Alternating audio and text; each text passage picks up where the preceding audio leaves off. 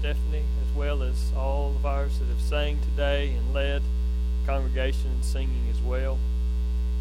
If you have your Bible with you, I'll invite you to turn with me to Isaiah chapter 9 as we look at what I believe to be one of the most well known of the Old Testament prophecies about the Messiah.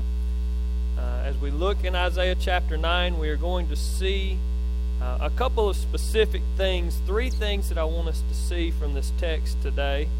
Uh, I want us to see for the people that heard this message originally, for the original hearers, the people of Judah, the people of Israel that heard this text or heard this message from Isaiah originally, I want you to know where they were, uh, what they were dealing with, what life looked like for them. I want you to see uh, their current situation, and we're going to see them, see where they are, see what they're like.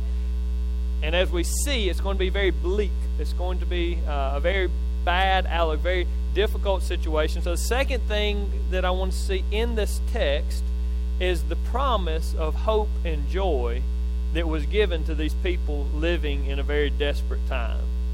Now, some of you may be able to identify with this. Some of you may be here today, and even though it's the week of Christmas, and even though we would call this Christmas Sunday, and as much excitement as there is, there some of you they're dealing with very difficult circumstances for one reason or the other. So I want you to see also the hope that's promised, and then the last thing is we're going to see how that hope's going to come, uh, how that hope will be given.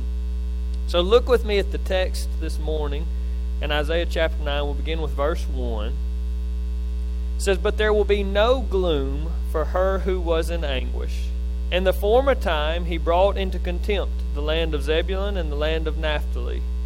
But in the latter time he has made glorious the way of the sea, the land beyond the Jordan, Galilee of the nations. And I want to stop there for a minute. We're going to uh, work our way through this text. But here in verse 1, we really see that first point. We see the, the current situation for the people that were hearing this. When God gave Isaiah this prophecy, and God told Isaiah to take this to the people, uh, the people that are hearing this are in the first part of verse 1 where it says, uh, There will be no gloom for her who was in anguish. And the former time he had brought into contempt these different areas. Well, that's where they still are when they first hear this. Right? They are dealing with the gloom, they are dealing with anguish. They are in the midst of the contempt and the punishment that's been brought to them. Now, I know for us, sometimes this is helpful and sometimes it's not.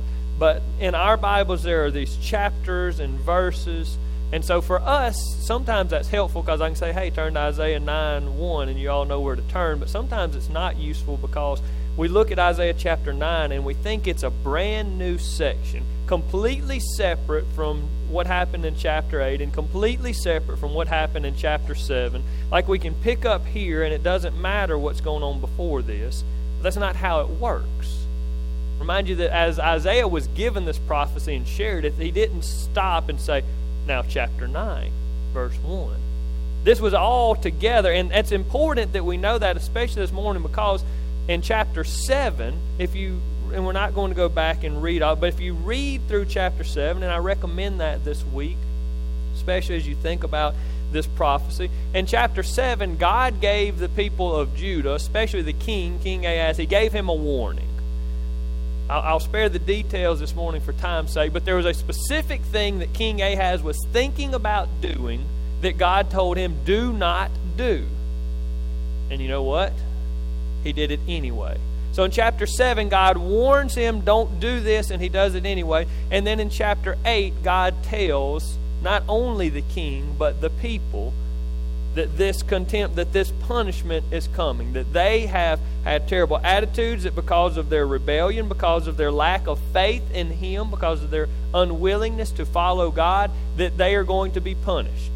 And he tells them how he's going to do that. He says that he's going to send Assyria, the nation next door, the very strong nation next door. He's going to send Assyria there to take over the people of Israel and Judah. And that's what we see here in verse 1 that's what they're dealing with, and that's why it specifically names a couple of places. It says, In the former time, he, speaking of God, he brought into contempt the land of Zebulun and the land of Naphtali. And then it later mentions Galilee, which is part of this area as well.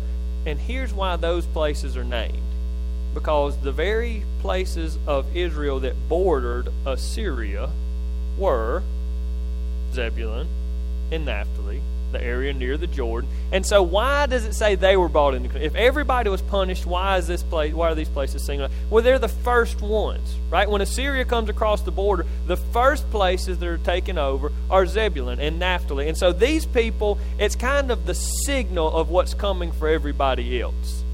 Everybody else sees Assyria come in and take them over and make them prisoners and make them slaves and make them do what they want to. And everybody else sees this coming. They know that it's going to happen to them as well, and they know that there's nothing that they can do about it. So, this area, when it says that they were in anguish and they were, uh, things were gloomy for them, it really means that it's not that they'd had a bad day. Their week didn't go like they thought. They didn't get the Christmas present that they wanted. No, it's saying another nation has come and has made them slaves verses 21 and 22 of chapter 8 can kind of give us a little bit of the picture. Speaking of Assyria, it says they will pass through the land greatly distressed and hungry after they came in. And when they are hungry, the people of Israel, they will be enraged and will speak contemptuously against their king and their God and turn their faces upward. And they will look to the earth, but behold, distress and darkness, the, gro- the gloom of anguish, and they will be thrust into thick darkness. So when Assyria came in, that's what life was like. Felt depressing. Everything was dark. Everything was ruined. Everything that they had owned had been taken. Every freedom they had had been removed. And they were now slaves to somebody else. Point one this morning, and these are in your bulletin if you want to follow along there. The consequences of Israel's decisions were punishment distress, and darkness. Right? Israel and Judah, they made this decision. They made the decision not to follow God. They made the decision not to be faithful, not to do what he said. And because of that, Assyria has come in, and now the people are walking through the land. They're distressed and they're hungry. They're enraged. They're mad. They're yelling at God. They're yelling at their king. Everything appears terrible. Now, some of you are thinking, this isn't exactly what I thought I was going to hear at the Christmas service whenever I went to church. But I want you to understand, we can't understand the glory of the coming Messiah if we don't understand where the people were before the Messiah came. And this is what life was like without the Messiah.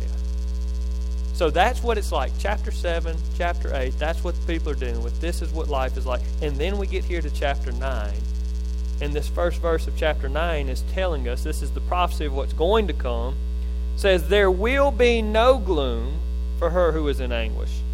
In the former time he brought into contempt the land of zebulun and the land of naphtali but in the latter time he has made glorious the way of the sea the land beyond the jordan galilee of the nations. Continue in verse 2 the people who walked in darkness have seen a great light those who dwelt in a land of deep darkness, on them has light shone. You have multiplied the nation, you have increased its joy. They rejoice before you as with joy at the harvest, as they are glad when they divide the spoil. For the yoke of his burden and the staff for his shoulder, the rod of his oppressor, you have broken as on the day of Midian.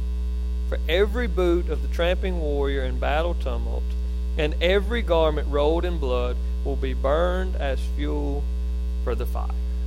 So here's the great prophecy, right? The first thing we saw is where the people were. People were in a bad spot. Things were not going well. But then here we see the prediction of what's to come. We see the promise of hope and joy. That's what this is telling. This is telling them this is what you have to look forward to. I know where you are right now. I know what you're dealing with right now. Israel, Judah, God's people. I know what looks like now. But the promise is that light is coming into the darkness. Their life seems dark, it seems terrible, but it says that hope is coming. Your despair and your anguish and your gloom is going to be removed, and the dark is going to have light shone into it like the sun rising on a brand new day. That's the promise that we see here. For a nation that had been cut down, for the, the people that had, many of them had been killed, the rest had been made to be slaves. Assyria had come in and made these Israeli provinces into Assyrian provinces. They said, This is our land now. You are our people now. You will serve us now. That's what life was like. And so, for people that have dealt with that, to hear that the nation is going to be multiplied, that for those of us that have been being killed and oppressed, that we're going to be raised up and there are going to be more, and that the joy is going to be increased and not just a little bit, not things are going to get a little bit better. I don't know if any of you have ever been farmers by trade. Uh, but my father in law uh, was a county agent for years and years, and he has some friends that live up near Kosciusko, and they still to this day are farmers. They're cotton farmers. It's what they do for a living. And so all year long, they work on their cotton crop. It's what they do. They grow and grow. And then one time, right, the whole year they work, for this one time. And at one point, when it's all ready and everything has gone well and the cotton has grown and they go through and they get to harvest all the cotton and they put it in bales and there's this relief, right? Nothing destroyed the crop this year. Our entire income is based on this one week that we get to harvest. And there's such joy when everything goes well and they get to harvest the cotton and they get to sell the cotton and they've made it another year and things are good. And that's what he says here. He says there's going to be joy like at the harvest. When all the work that you put in is realized and the people rejoice or in excitement. He says, joy like when they divide the spoil, like you've been to battle and you've won and you're taking the people that you've defeated, you're taking what's left of their stuff and dividing it among all the men that were in the battle.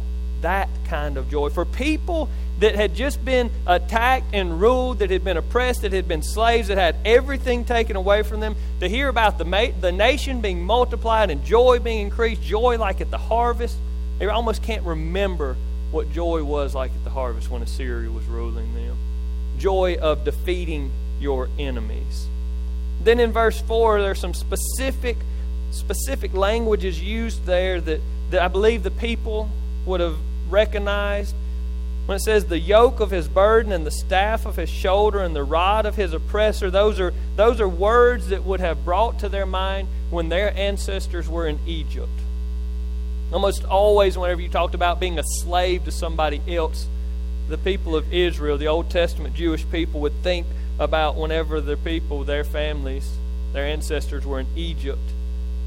And so to think about whenever they were able to defeat the Pharaoh, when God came in and sent the plagues and defeated Pharaoh and sent Moses to deliver them, and they left, to think we are going to be in the same mindset that they were. When they defeated Egypt and were no longer slaves and got to leave, that's the promise here. God's saying, Listen, I know what it's like right now, but this is what's coming.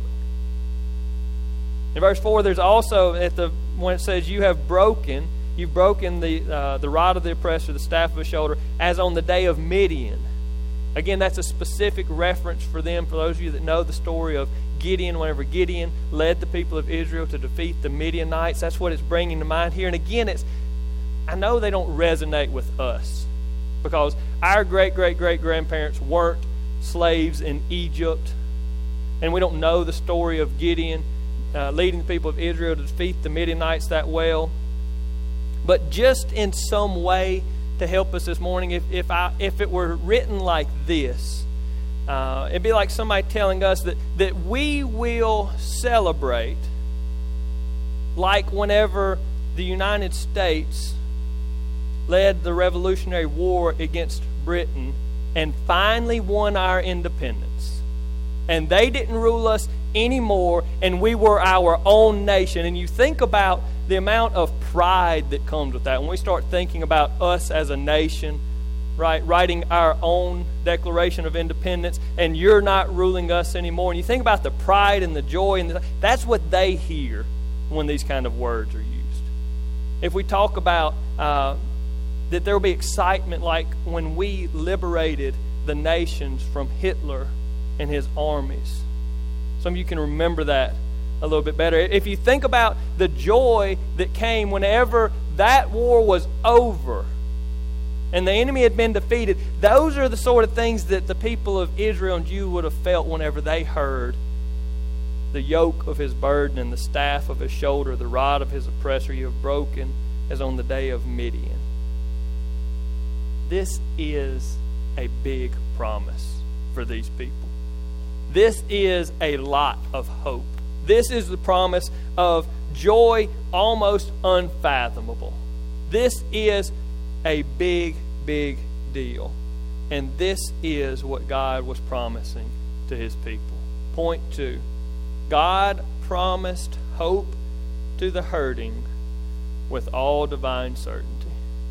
This wasn't written like it might happen, it could happen, it possibly would. This is written as a promise. You can read the language that it's written with. It says, The people who walked in darkness have seen a great light. Those who dwelt in the land of deep darkness, on them light has shone. You have multiplied the nation. You have increased. It goes on and on. This, this prophecy isn't written like something that might happen, it's something that's so sure that it's written as if it already happened in the past. That's the language that we see here. The promise is this is coming. So people in a really terrible time are given a really big promise, and the last thing that we have to see is when are they promised that the promise is going to be here? When are they promised that hope and joy and rejoicing will be here? Look with me in verse 6. For to us a child is born, to us a son is given, and the government shall be upon his shoulder, and his name shall be called Wonderful Counselor, Mighty God, Everlasting Father, Prince of Peace. Of the increase of his government and of peace there will be no end on the throne of David and over his kingdom, to establish it and to uphold it with justice and with righteousness from this time forth and forevermore. The zeal of the Lord of hosts will do this.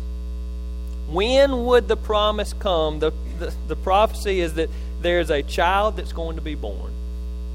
And when this child is born, the promise will be revealed. You can start to see why the people of the Old Testament, why they looked so much forward to the coming of the Messiah. You see why they longed for it so much because you see where they were and you see what life was like. And then you see this promise. When the Messiah comes, when the Son of God is born, and it's given to us that this would be the Son of God in those names that are listed there. We'll talk about in just a moment. But when that happens, the nation's going to be multiplied. You're going to have joy like at the harvest. You're going to have joy like when you're dividing the spoil. You're going to rejoice like whenever you defeated Egypt. You're going to rejoice like when you defeated the Midianites. That's what life is going to be like when this Son of God is born. And so they could not wait for the Messiah to come. Those names tell us that this is not going to be just any child, that this would be the Son of God, that, that He would give counsel and have wisdom that was so wonderful that it left people in amazement, that He would be called Mighty God, the omnipotent, all powerful God. This child would be God in flesh. I love that everlasting Father. And the, the literal translation of that is the Father of eternity it literally means that he was the one that created and was in charge of eternity. Not just that he had lived forever, but that he was in charge of eternity. That he would last forever and that he would be in charge of everything. That he would be called the Prince of Peace. And for people that are slaves to another nation that's just attacked them, peace is a pretty big promise. When this Messiah comes, all of these things will happen.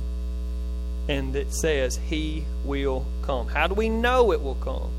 Because the last sentence of this that initial prophecy in verse 7 says, The zeal of the Lord of hosts will do this. And that means that the passionate commitment of God to his people.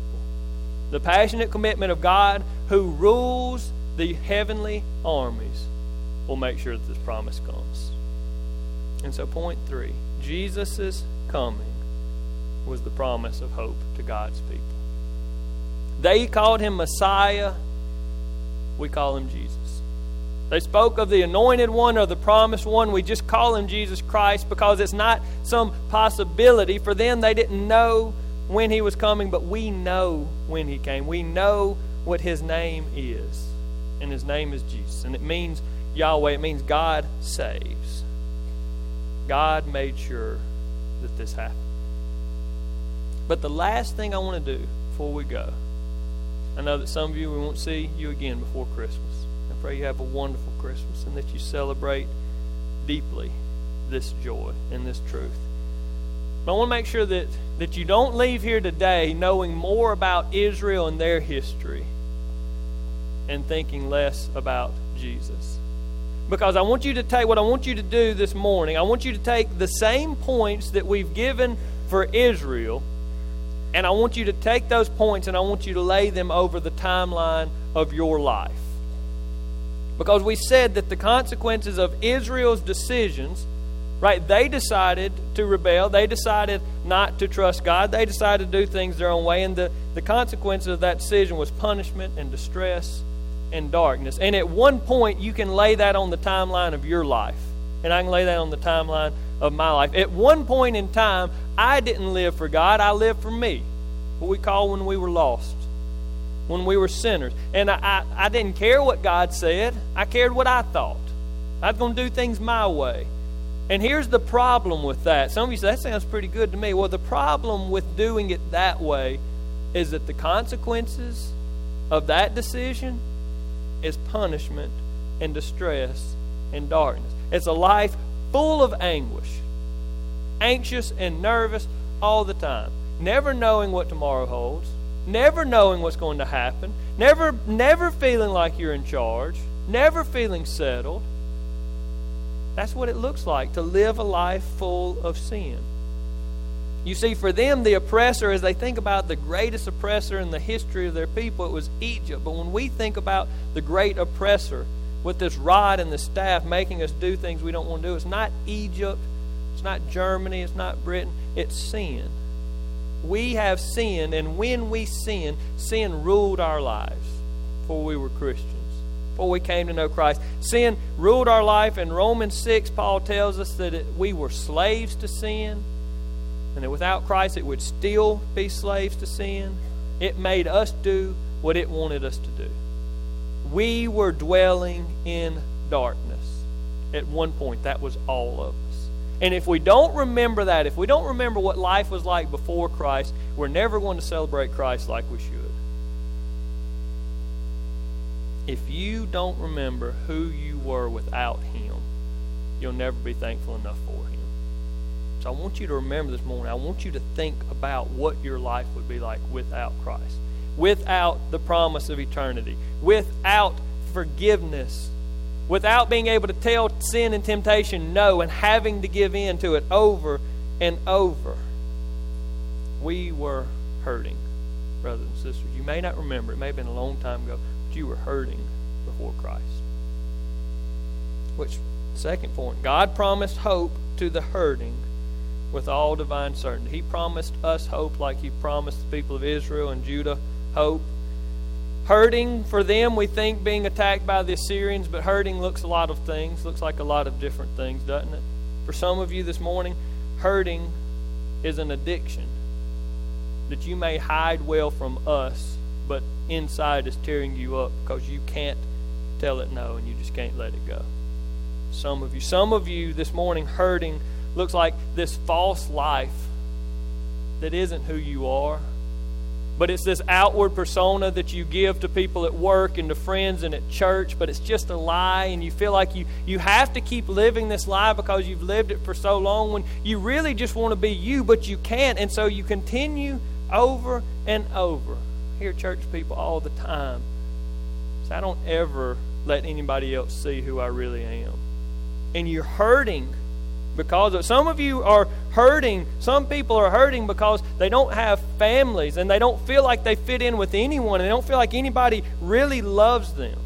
And some people are hurting because they wake up every day not knowing what they're going to do. They don't know how they're going to get through that day. And some of you here this morning are hurting because you have been holding grudges and hate against other brothers and sisters for years and years. And that hate that you have had and those grudges that you have held on to has been eating you inside, but you don't feel like they deserve your forgiveness, so you just hold on to it, and it's destroying you. And some of you, some of you just don't know what true love feels like. And it hurts and there's pain.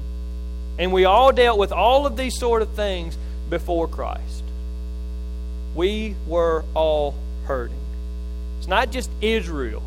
It's not just Judah that said, I want the Messiah to come because I need hope and I need peace and I need help. Brothers and sisters, it's you and it's me. We should be saying, I needed Christ to come because without Christ, I'm nothing and I have no hope and I have no help and I need His sort of peace which makes the last point such a beautiful thing because Jesus' coming was the promise of hope to God's people. All of those things that I just said, not feeling like you fit in, not knowing what true love feels like, being addicted to things, tearing people apart, hurting your family, all of those things can be taken away when you come to Christ. Jesus Christ came. That's Christmas. He left heaven and came to earth. God came here and then he lived a perfect life, and then he died a perfect death. He overcame sin and he overcame death, and he makes it available to us. That now we can conquer sin and we can tell sin no. And all of the sins we've done in the past, all the guilt of them can be taken away. And the punishment that we deserve to go to hell forever and ever, it can be taken away. Not because we did anything right, but because He did everything right. And, brothers and sisters, that's why Christmas is such a big deal. We couldn't overcome sin. We literally could not do it. We needed God to come do it for us. And you know what? He did. He did.